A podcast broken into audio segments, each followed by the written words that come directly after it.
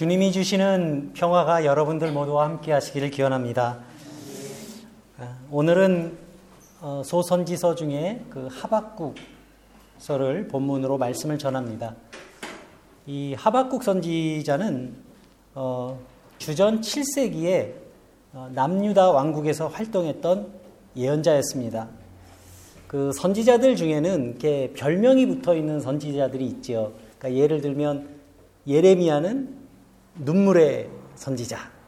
너무 많이 울었어요. 그 민족과 나라 때문에 그 그리고 하나님의 그 말씀을 받고 그것을 전하면서 너무 많은 그 눈물을 흘려서 그렇게 부릅니다.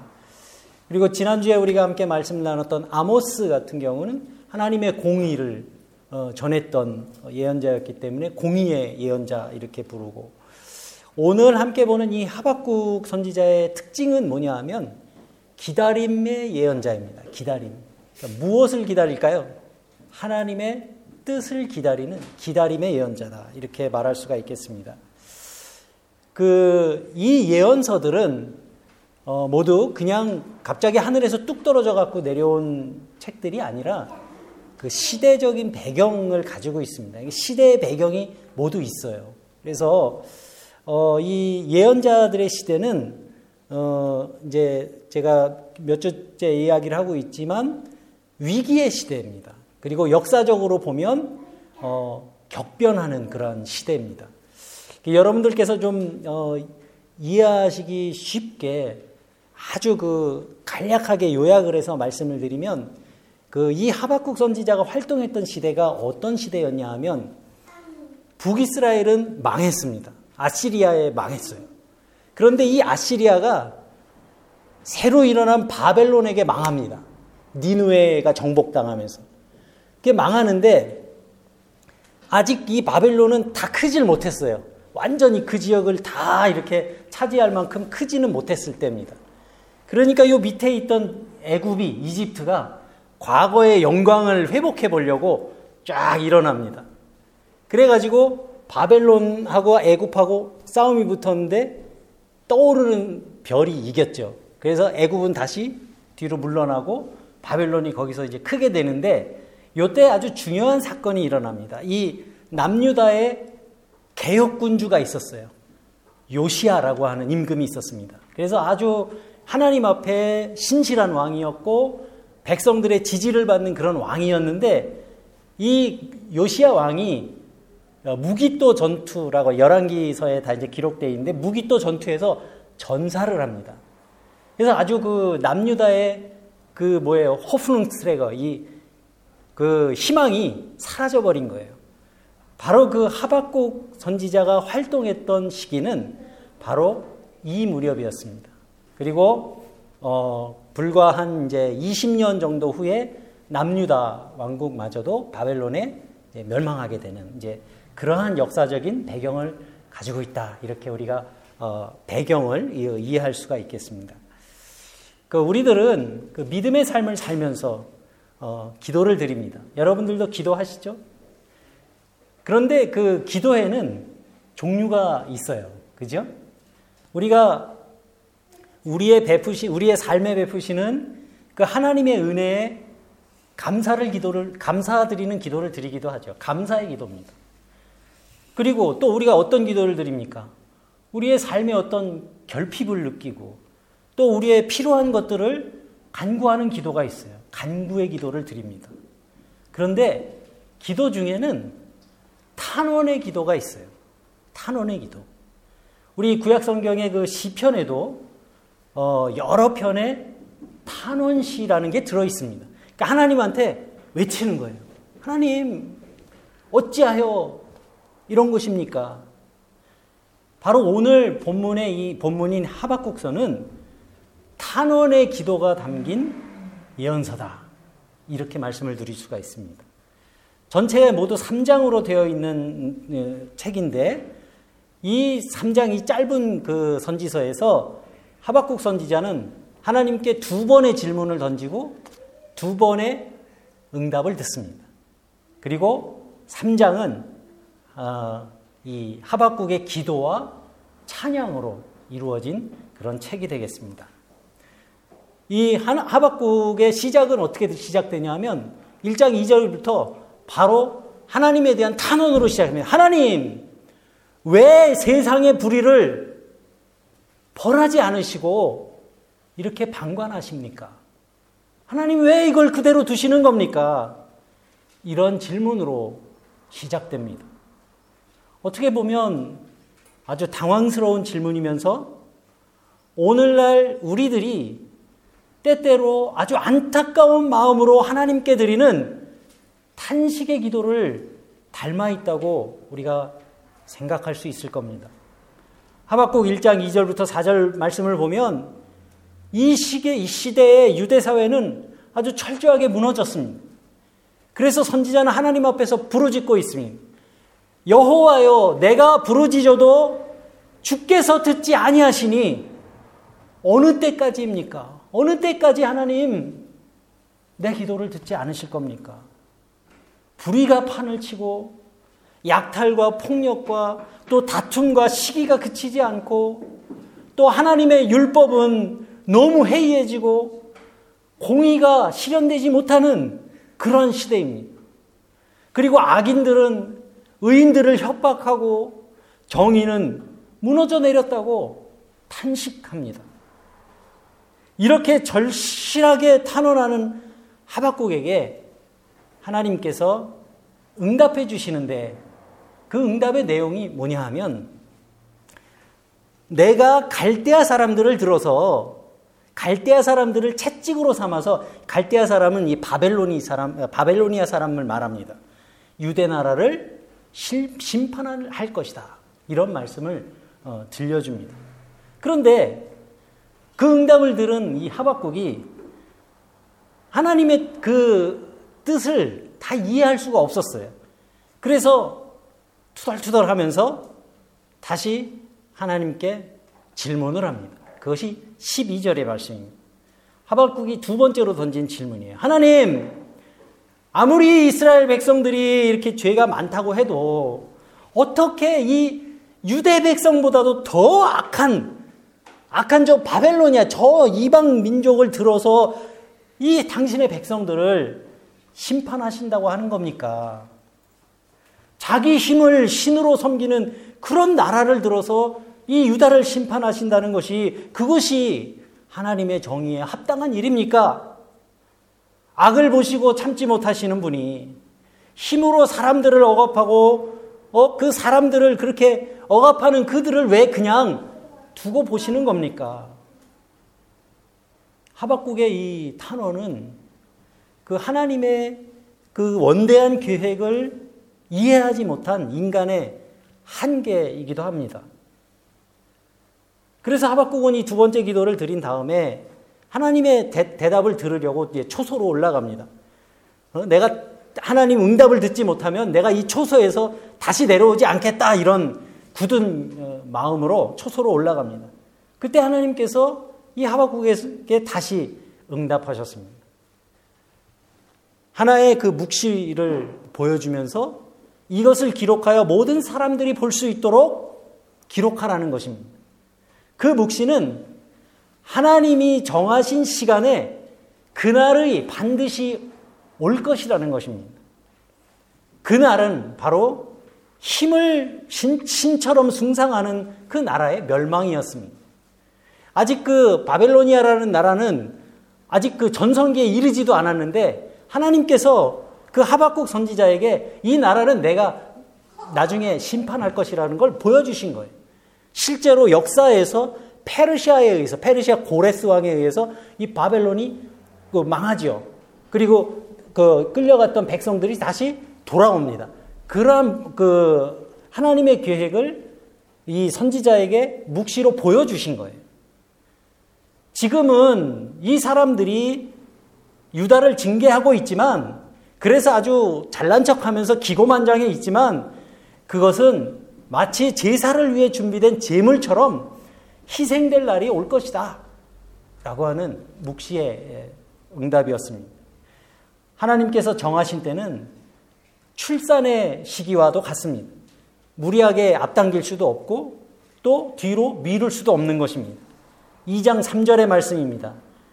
이 묵시는 정한 때가 있나니 그 종말이 속히 이르겠고 결코 거짓되지 아니하리라. 비록 더딜지라도 기다리라. 지체되지 않고 반드시 응하리라. 이런 말, 응답을 들려주신 겁니다. 공의를 굽어지게 하는 사람들, 폭력을 앞세우는 사람들, 의인을 억압하는 사람들, 교만한 자, 하나님을 경외하지 않는 자들은 날 받아놓은 재물 같은 신세에 지나지 않는다. 그런 말씀입니다. 요즘 세상 돌아가는 모습을 보면서 걱정되지 않는 사람은 그렇게 많지는 않을 겁니다. 때로는 우리가 너무 힘이 없는 존재로 느껴져서 무력감을 느끼기도 합니다. 우리가 살아가고 있는 이 유럽 곳곳에서는 테러가 벌어지고 지난 주간에 뮌헨에서도 또 많은 사람들이 총기로 사고로 희생이 됐죠. 그리고 멀리 조국에서는 상식적이지 않은 일들이 일상적으로 벌어, 벌어, 벌어지고 있는지 오래됐습니다. 곳곳에서 사람들은 더 거칠어져서 폭력이 난무하고 도덕과 양심을 찾아보기 힘든 세상이 되어가고 정의를 외치는 목소리가 아주 없는 것은 아니지만 마치 힘없는 사람들이 어? 신음처럼 뱉는 그런 비명소리처럼 들리기도 합니다. 그래서 우리는 우리의 기도의 자리에서 기도의 탄식을 통해 하나님께 탄원의 기도를 드리게 될 때가 있는 것입니다. 하나님, 어찌하여 이 땅의 아픔을 하나님 모른 척 하시는 겁니까? 바울 사도는 로마서 12장 21절에서 이렇게 말합니다. 악에게 지지 말고 선으로 악을 이기라. 그런데 여러분, 선함으로 악을 이겨내는 것은 결코 쉬운 일이 아닙니다. 왜 그렇습니까? 선함은 온유하고 오래 참고 인내하는 것이기 때문에 그렇습니다. 예수 그리스도께서는 십자가의 사랑으로 세상을 구원하셨습니다. 그렇지만 사랑으로 세상을 구원하는 일은 결코 쉬운 일이 아닙니다. 사랑은 희생하고 자기를 버리는 행위이기 때문에 그렇습니다. 그렇게 비우고 버린 자리에, 자리에 꽃처럼 남겨지는 것이 바로 사랑인 것입니다. 그래서 십자가의 길을 좁은 길이라고 우리가 말하는 겁니다. 결코 쉽게 갈 수 있는 길이 아닌 겁니다. 이렇게 메마르고 척박한 땅에 생명과 평화의 씨앗을 뿌리는 사람들이 필요한 이유가 바로 그 때문입니다. 선으로 악을 이겨내려고 애쓰는 사람들이 필요합니다. 사랑으로 세상의 폭력을 이겨내려고 기도하며 애쓰는 사람들이 필요한 겁니다. 하나님의 백성들이 약속의 땅을 향해서 거친 광야를 지나야 했던 것처럼 모든 사람이 각자 주어진 삶의 몫을 온전히 누리는 그러한 세상을 향한 발걸음을 우리는 멈추지 말아야 합니다. 그러나 그 여정에서 잊지 말아야 할 것은 그 출발점은 역사의 주관자가 되시는 하나님에 대한 신뢰에서 출발해야 한다는 사실입니다. 그리고 그 신뢰는 하나님이 정하신 때는 반드시 올 것이라고 하는 믿음에서 비롯되는 것입니다. 저는 이것을 역사 속에서 일하시는 하나님에 대한 신뢰 또는 역사에 대한 신뢰라고 이렇게 표현하고 싶습니다. 하박국 2장 4절에서 의인은 그의 믿음으로 말미암아 산다. 하박국 2장 4절의 말씀입니다. 이렇게 말씀하는데 이 말씀은 세상이 어지러워질수록 우리가 가슴속에 새겨야 할 아주 귀한 말씀이 의인은 믿음으로 산다. 의인은 믿음으로 산다고 하는 이 말은 하나님과의 관계에서 벗어나지 않는다는 것을 뜻합니다. 그 의인은 그 하나님과의 그 관계를 벗어나지 않는 사람을 말하는 겁니다. 어떻게 해서든지 현실이 어떻든지 간에 하나님과 맺은 그 언약을 저버리지 않는 사람을 성경에서는 의인이라고 말하는 것입니다. 이것을 다른 말로 표현하면 도래하고 있는 하나님의 나라를 외면하지 않는 사람. 그 사람을 우리는 의인이라고 말하는 것입니다. 그렇게 믿음으로 살아가는 의인은 죽임의 문화가 번성하는 곳에서 생명의 문화를 시작할 수 있는 용기를 얻을 수 있습니다. 모두가 몸을 굽혀서 세상의 권력을 섬길 때 하나님의 나라와 그의 의를 이루기 위해 헌신하는 사람으로 삽니다. 어쩌면 지금 우리들에게 주어진 이 시간은 하나님께서 심판의 시기를 미루고 있는 그 유예의 시간일 수도 있습니다. 모두가 욕망의 벌판을 질주하느라고 하나님으로부터 멀어지고 그리고 그렇게 막 정신없이 사느라고 이웃의 공경을 외면하고 하나님의 공의가 실현되는 것과는 상관없는 그러한 삶을 우리가 돌이켜서 회개하고 하나님께 돌아갈 수 있도록 어쩌면 우리에게 주어진 좋은 기회요 시간이라는 말씀입니다. 1장과 2장에서 하나님께 간절한 탄원의 기도를 드리면서 하나님의 묵시의 말씀을 듣게 된 선지자의 기도는 3장에서는 완전히 분위기가 반전이 됩니다. 탄원의 기도에서 하나님을 신뢰하는 믿음의 기도로 바뀌어집니다. 하나님의 원대한 계획을 비로소 깨닫게 된 겁니다. 3장 2절의 말씀입니다. 여호와여 주는 주의 일을 이 수년 내에 부응하게 하옵소서. 이 수년 내에 나타내시옵소서. 진노 중에라도 하나님 긍휼을 잊지 마십시오. 선지자는 하나님의 뜻이 속히 이루어지기를 간구하면서 동시에 하나님의 긍휼하심을 구하고 있습니다. 오늘 함께 읽은 본문은 그런 하박국 선지자의 이 기도의 마지막 부분이면서 이 하박국서의 클라이막스이기도 합니다. 16절입니다. 우리 함께 좀 읽어볼까요? 다시 한번. 16절 말씀. 시작. 내가 들었으므로 내 창자가 흔들렸고 그 목소리로 말미암아 내 입술이 떨렸도다. 무리가 우리를 치러 올라오는 환란 날을 내가 기다림으로 썩이는 것이 내 뼈에 들어왔으며 내 몸은 내 처소에서 떨리는도다. 하나님의 놀라운 능력을 바라보게 된 이 하박국은 지금 엄청난 경외감에 사로잡히게 되는 겁니다. 하박국은 어떻게 표현합니까? 창자가 흔들렸고 입술이 떨렸으며 두 다리가 후들후들 떨리게 되었다는 겁니다. 하나님을 대면한 그 선지자는 지금 너무 그 위대함 앞에서 경이로움 앞에서 막 쓰러질 지경이 된 겁니다. 대적의 침략에 관한 소식 또한 그를 너무, 너무도 두렵게 만들었지만, 지난날 이스라엘의 역사 속에서 나타난 하나님의 능력을 돌이켜 볼 때, 하나님께서 이스라엘에게 놀라운 구원을 베풀어 주셔서 그 바벨론의 압제에서도 해방시켜 주실 것이라고 하는 확신을 얻게 된 겁니다. 그리고 지금 육신이 허약해진 상태지만 그의 영혼은 이제 강해졌습니다. 17절의 말씀입니다. 함께 봉독합니다. 비록 무화과 나무가 무성하지 못하며 포도나무에 열매가 없으며 감람나무에 소출이 없으며 밭에 먹을 것이 없으며 우리의 양이 없으며 외양간에 소가 없을지라도 무화과, 포도, 어, 올리브, 감람나무가 올리브 나무죠. 올리브 농사는 이스라엘의 주요 농작물이에요.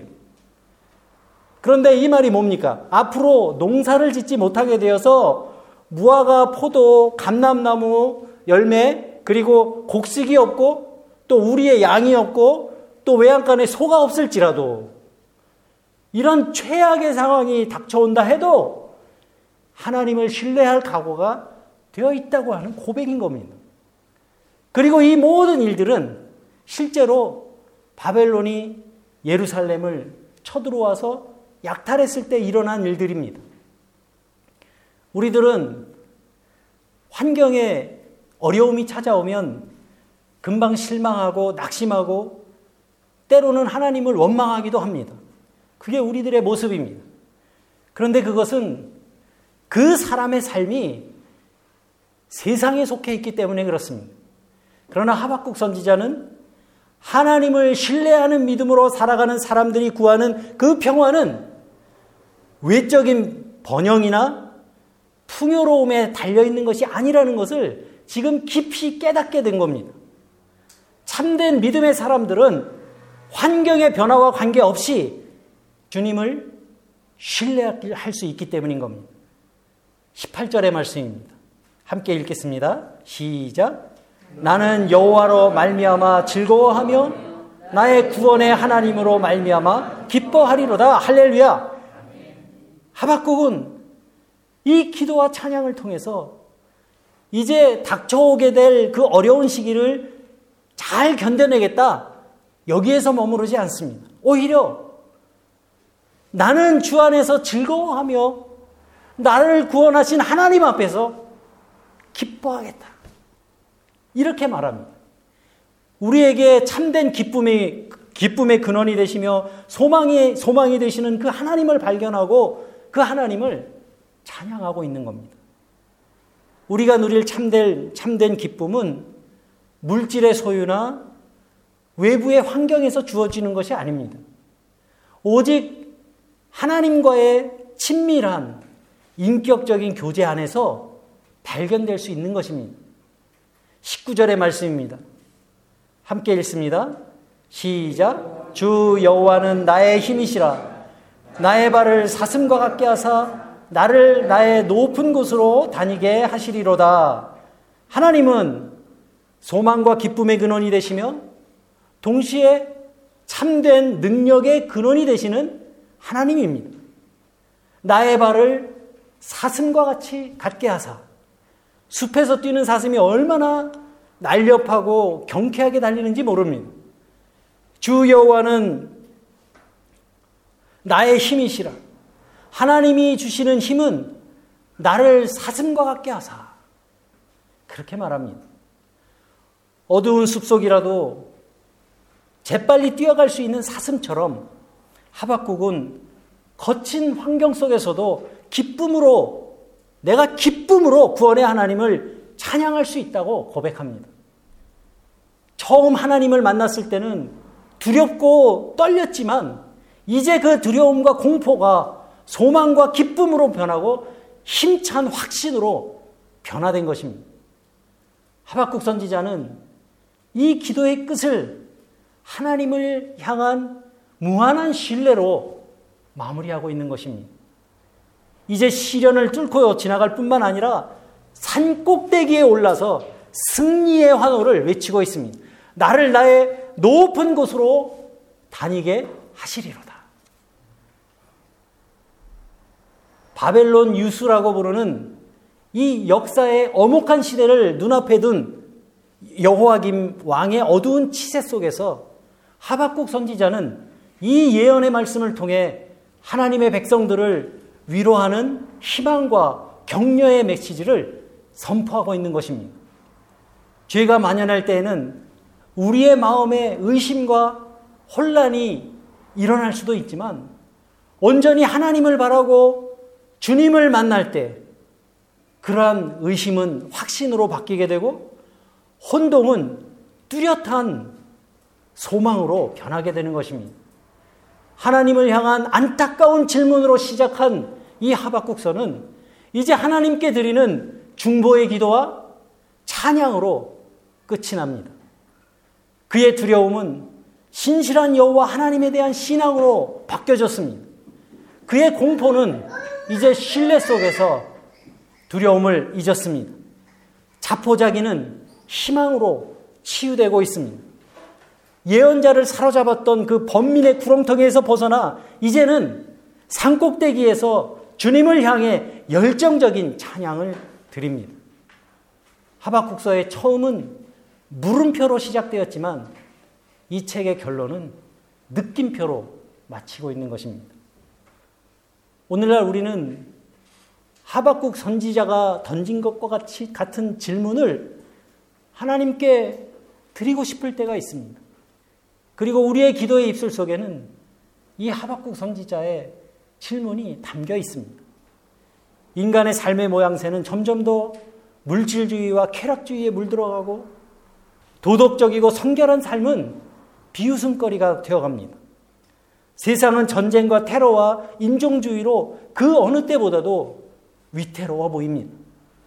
건전한 가정들이 파괴되고 하나님께서 인류의 행복과 자연을, 자연의 질서를 위해서 제정하셨던 그 창조의 법률들이 자본의 논리에 무시되고 있습니다.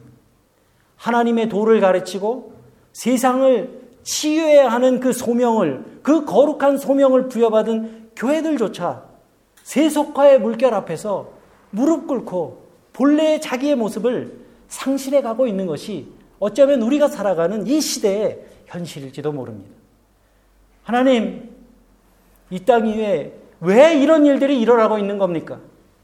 하나님, 무고한 사람들이 하루아침에 테러로 희생되고 가족을 잃어버리고 삶의 행복을 빼앗기고 또 힘이 없어서 눈물을 흘려야 하는 그런 억울한 일들을 당해야 하는 이러한 불의한 현실을 보시면서 하나님 어찌 가만히 계신 겁니까? 하박국 선지자의 탄원의 기도가 우리의 입술에서도 흘러나오는 그런 현실이 아닐 수 없는 겁니다. 이렇게 하늘을 향해 간절한 마음으로 탄원했던 하박국 선지자에게 주어진 대답은 바로 인격적인, 인격적으로 우리를 만나주시는 하나님 자신이었습니다. 그리고 하나님의 때를 기다리는 기다림이었습니다. 역사의 주관자가 되시서 당신의 구원을 베푸시게 될 하나님의 원대한 계획 앞에서 하박국의 기도는 탄식에서 감사와 찬양으로 바꿔지게 되었던 것입니다. 하나님의 때를 기다리는 것은 신뢰와 믿음입니다. 그러나 기다림이 그저 막연한 기다림이 되어서는 안 됩니다. 주님께서 기뻐하시는 일을 우리가 감당할 수 있는 그 일들을 행하며 기다릴 수 있어야 합니다.